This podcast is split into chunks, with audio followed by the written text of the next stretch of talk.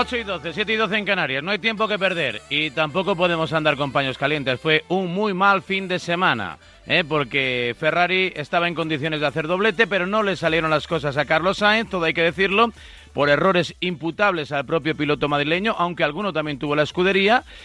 Y lo de Alonso ya empieza a llover eh, sobre mojado. ¿eh? Uno empieza a preguntarse qué es lo que está ocurriendo con el Alpine de Fernando Alonso, que debería tener desde luego bastantes más puntos de los que tiene, teniendo en cuenta, bueno, pues eh, lo bien que le está yendo a Ocon y la mala fortuna que está teniendo el piloto asturiano. Hola Antonio Lobato, buenos días. ¿Qué tal? ¿Cómo estás, Raúl? Porque decir lo contrario es en cierto modo mentir. No ha sido un buen fin de semana, ¿eh? Australia no lo vamos a recordar con cariño este año. No, no, no, ha sido, ha sido terrible, ha sido terrible.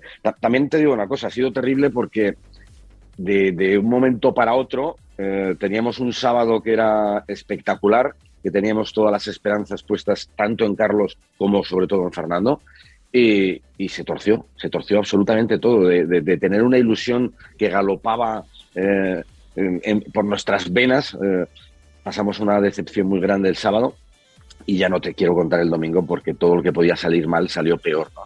Eh, pero bueno, mira, esto, esto es deporte eh, y yo creo que hay que tratar de quedarse siempre con las cosas positivas.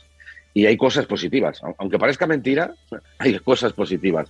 Y las cosas positivas es que el sábado Carlos estaba eh, muy contento con su adaptación al coche, estaba preparado para luchar por la pole, salió mal porque hubo ciertos problemas y tuvo sí una jugada de mala suerte con la bandera roja de, Fernando. Y por el otro lado, Fernando, eh, a ver, hace dos, dos, fines de semana no dábamos un duro por el plan. Y el sábado estábamos pensando que el plan estaba vivo porque Fernando, a ver, no sé si luchar por, por la pole, pero estaba luchando por meterse entre los tres, cuatro primeros. Y, estaba luchando a la centésima con Charles Leclerc. De hecho, la vuelta en la que eh, el coche se estropea y se estrella, eh, estaba ahí era una diferencia de centésimas y faltaba ver lo que, lo que iba a pasar en el tercer sector. Con lo cual, agarrémonos a esto. Eh, ya sé que es agarrarse un clavo ardiendo, pero mm, mejor que rasgarnos las vestiduras y ponernos a llorar, porque al menos hay alguna buena noticia. Luego el resto es todo malo. Eh, la carrera fue terrible. La verdad es que sí, muy desagradable, ¿no? La aparición de los haters, siempre inasequibles al desaliento y a la más mínima aparecen para censurar prácticamente, prácticamente todo. Lo de pelear por la pole en lo que a Alonso se refiere, ¿tuvo más que ver con la mejora del Alpine, con su conducción o por las características de Melbourne? Eh, yo creo que es una mezcla, uno, de las características de Melbourne y dos, de, mm, mm, no sé, de la varita mágica de, Fernando, porque eh, Ocon no estaba. Eh, Ocon no estuvo todo el fin de semana. Fernando desde el primer entrenamiento libre se le veía rápido, se le veía con potencial. Pensábamos que era, que era todo falso, que, podía llevar poca gasolina en el tanque, pero cuando estaban en la, en la Q3 y el tanque de todos estaba más o menos con los mismos kilos de gasolina, estaba volando eh, eh, era real. O sea, no, no, estaba luchando con los McLaren o con los Mercedes o con los Aston Martin, estaba luchando con, con Ferrari y estaba luchando con, con, Red Bull. Y yo creo que buena parte de la culpa la tiene, la tiene Fernando, porque insisto que Ocon no estaba. Eh, agarrémonos a esto. El, coche no tenía grandes cambios. Habían modificado un poco el fondo plano. las grandes modificaciones vienen a partir de ahora pero bueno, debió adaptarse bien, sí, le debió venir bien eh, las características y la configuración de, Albert Park a, no sé, al ADN de este, de este coche, que es muy rápido en recta, eh, tenía las mayores velocidades puntas y yo creo que, bueno, eso le, ayudaba. Eh, bueno, insisto, agarrémonos a esto y quedémonos con esta buena noticia de que parece que, que el, que el Alpine está ahí y que puede seguir yendo hacia arriba. Eso seguro. Eh, lo malo también de estas primeras carreras, Antonio, eh, es que ahí a la chita callando, como poco a poco, ¿no? En la clasificación, las carreras, los puntos, van ordenando pilotos, no solo dentro de la clasificación general, sino dentro de la clasificación particular de cada escudería puede hacer decantar la balanza dentro de los propios equipos con los supuestos tratos de favor, ¿no? Parece claro que ahora mismo Leclerc es el líder no solo del Mundial, sino de Ferrari, por, por mal que nos pese, ¿no? A, Carlos y a nosotros. No sé si eso va a ocurrir en, Alpine, porque parece que Alonso es superior a Ocon, pero Ocon tiene 10 veces más puntos que, que, Alonso, y no sé si eso va a pasar en el resto de escuderías. Eh, yo creo que todavía es un poco pronto eh, porque estamos en la tercera carrera. Se da la circunstancia de que sí es cierto, creo que Leclerc ha conseguido el 91% de los, de los puntos posibles. Es decir, es que se ha llevado todo.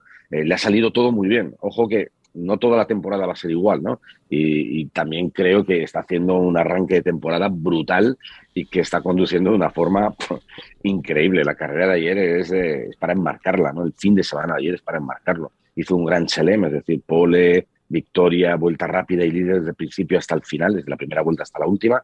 Y eso es algo que no ocurre muchas veces y que en el caso de Ferrari, eh, creo que desde Singapur 2010 no, no había sucedido pero creo que es demasiado pronto para que Ferrari empiece a tomar determinaciones. Eh, dicho, dicho todo esto, eh, lo, que a mí me duele del cero de ayer de Carlos, lo que me duele del fin de semana de Carlos, es que hemos pasado de un fin de semana en el que podía haber hecho la pole y podía haber luchado por la victoria, a marcharse con un cero pelotero en la casilla de puntos y con una mala sensación. Porque, a ver, eh, a Carlos le pasaron muchas cosas en este fin de semana ocurrieron muchas cosas que tienen que ver con la fiabilidad del coche, con la forma de trabajar de, Ferrari en el garaje. Eh, mm, eso va a pasar inadvertido, eso no, no, se va a hablar mucho de ello. Lo, que, lo, que sí ha sido muy evidente es el error. Eh, el error del sábado en la vuelta de clasificación precipitada, la que tuvo que salir sin preparar los neumáticos, y el error eh, de, la carrera en, la que, a ver, sí es cierto, a ver, eh, la salida fue muy mala, parece que le habían cambiado el, volante, no estaba configurado correctamente, perdió cinco posiciones en la salida, eh, ya estaba todo torcido porque iba con neumático duro, porque la clasificación salió mal. Esto te estaba perjudicando mucho para la estrategia, pero pierdes cinco posiciones, viene la ansiedad, vienen los nervios, viene la precipitación, quieres recuperarlo a toda velocidad porque sabes que tu compañero está cabalgando hacia la victoria y te equivocas, claro. Los neumáticos están fríos y te equivocas. Eso es lo que todo el mundo va a decir.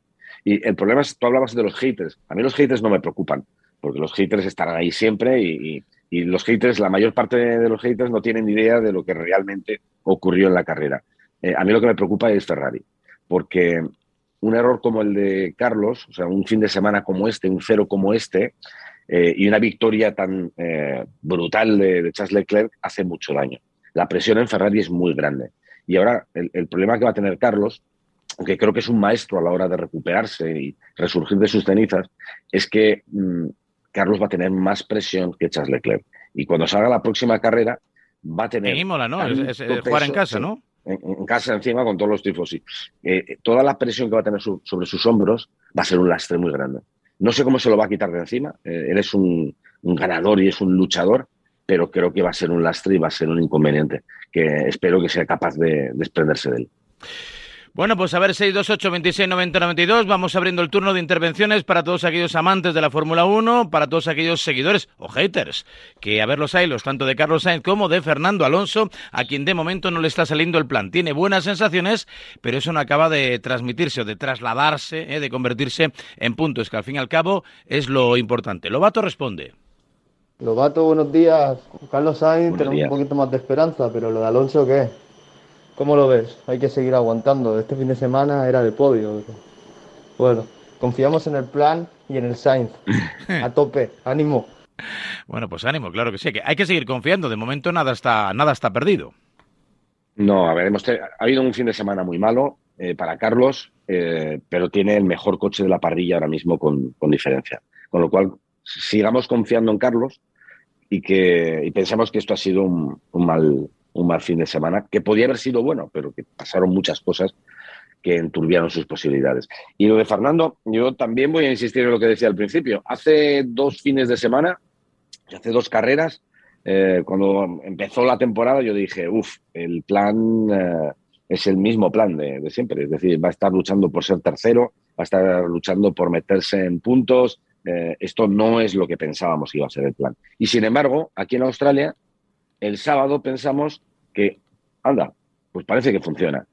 Vamos a esperar. O sea, tiene un problema muy grave Alpine, que es el problema de la fiabilidad, que, por un retén en esta carrera, pues todo se, se, diluyó y una vez que se diluyó por ese retén y Fernando clasificó último de la Q3, pues cambió todo el plan de, Alpine cambió para el domingo y eso le perjudicó muchísimo. No tuvo fortuna con el coche de seguridad, salió demasiado pronto, eh, necesitaba un coche de seguridad, pero, pero bastante más tarde. Y luego los neumáticos se fundieron con, un graining salvaje. Eh, estamos mejor que en la primera carrera, con lo cual sigamos teniendo esperanzas e insisto, a partir de ahora que viene, que viene Europa, que viene Imola, eh, vienen evoluciones y, creo que las evoluciones pueden funcionar. Ojo, no solamente Alpine, eh, va a evolucionar todo el mundo. Y ese es el problema. McLaren ha dado un paso adelante. Mercedes no lo ha dado, está estancado, pero, pero está ahí. Pero no se le rompen los coches. Segundo, por eso, no se le rompen los coches. Eso también al final, ¿no? Va sumando, va sumando. Y por ejemplo, Verstappen piensa, no tengo mal coche, lo tengo para ganar. De hecho, ya he ganado. Pero si gano una y, y hago un cero en otra, tampoco me va a servir de mucho.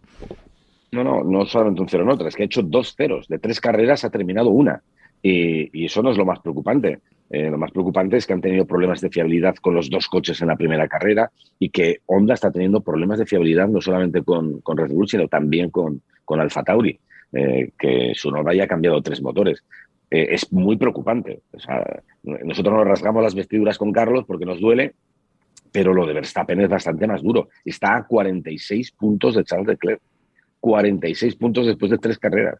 Eh, luego es muy difícil recuperar esto, ¿eh? Fujito.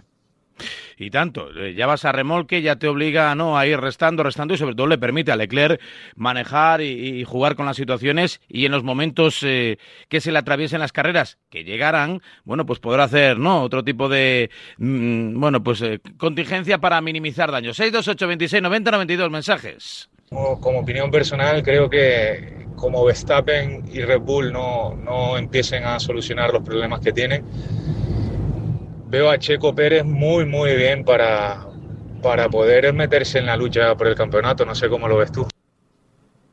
Eh, es versión 3.0 de, Checo Pérez. Eh, yo creo que una de las sorpresas más agradables de esta temporada es, es ver que Checo es otro Checo, eh, que se ha quitado eh, la piel de, de, cordero, de subalterno, de colaborador o de guardaespaldas de Max Verstappen y que está, está haciéndolo bueno, a, la, a, la, perfección. No, no, solamente en carrera, él es un gran carrerista, lo ha sido siempre, un gran gestor de neumáticos, sino que también es terriblemente rápido los sábados. Y estamos hablando de, de que o queda delante de, de, Verstappen o queda a menos de una décima o una décima en lo normal en la vida de los compañeros de Max Verstappen era quedarse a 5, 6, 7 décimas.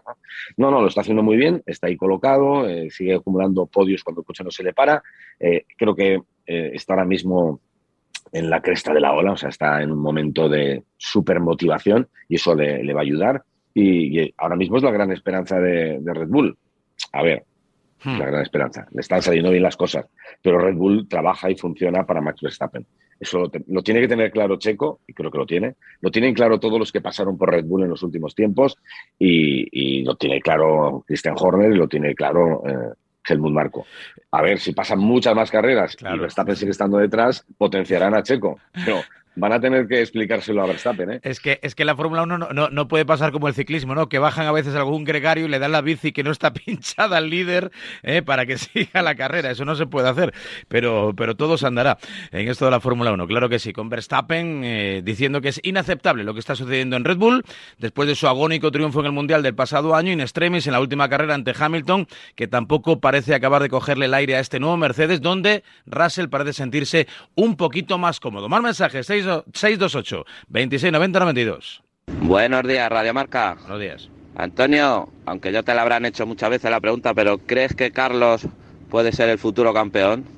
Ya no en Ferrari, que también, sino que vaya cogiendo más experiencia y con, con 30, 30 y pocos años le fiche otro grande y, y, pueda ser campeón.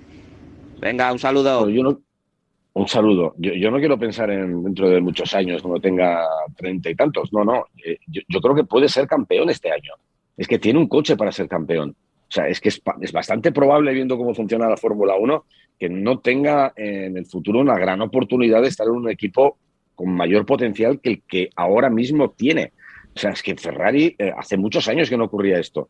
Eh, y, puede ser el inicio de una era y, bueno, si este año es, es, el coche con diferencia más rápido de momento. De momento, estas cosas luego se complican. Y no solamente es el más rápido, que yo creo que en Australia además es donde mayor diferencia hemos visto de rendimiento con, con sus máximos perseguidores, que son Red Bull, sino que además tiene una fiabilidad a prueba de bomba. O sea, es el coche más fiable y eso te da muchas garantías. Eh, ¿Va a ser fácil? No, no va a ser fácil.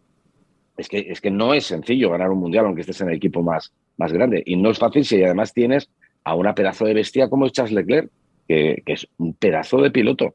Eh, ¿Qué tiene que hacer Carlos? Pues lo que él mismo dijo ayer, hay que ser más perfectos. Él lo soltó eh, hablando un poco en general, hablando por el equipo que cometió muchos fallos en Australia en su coche y también hablando por él.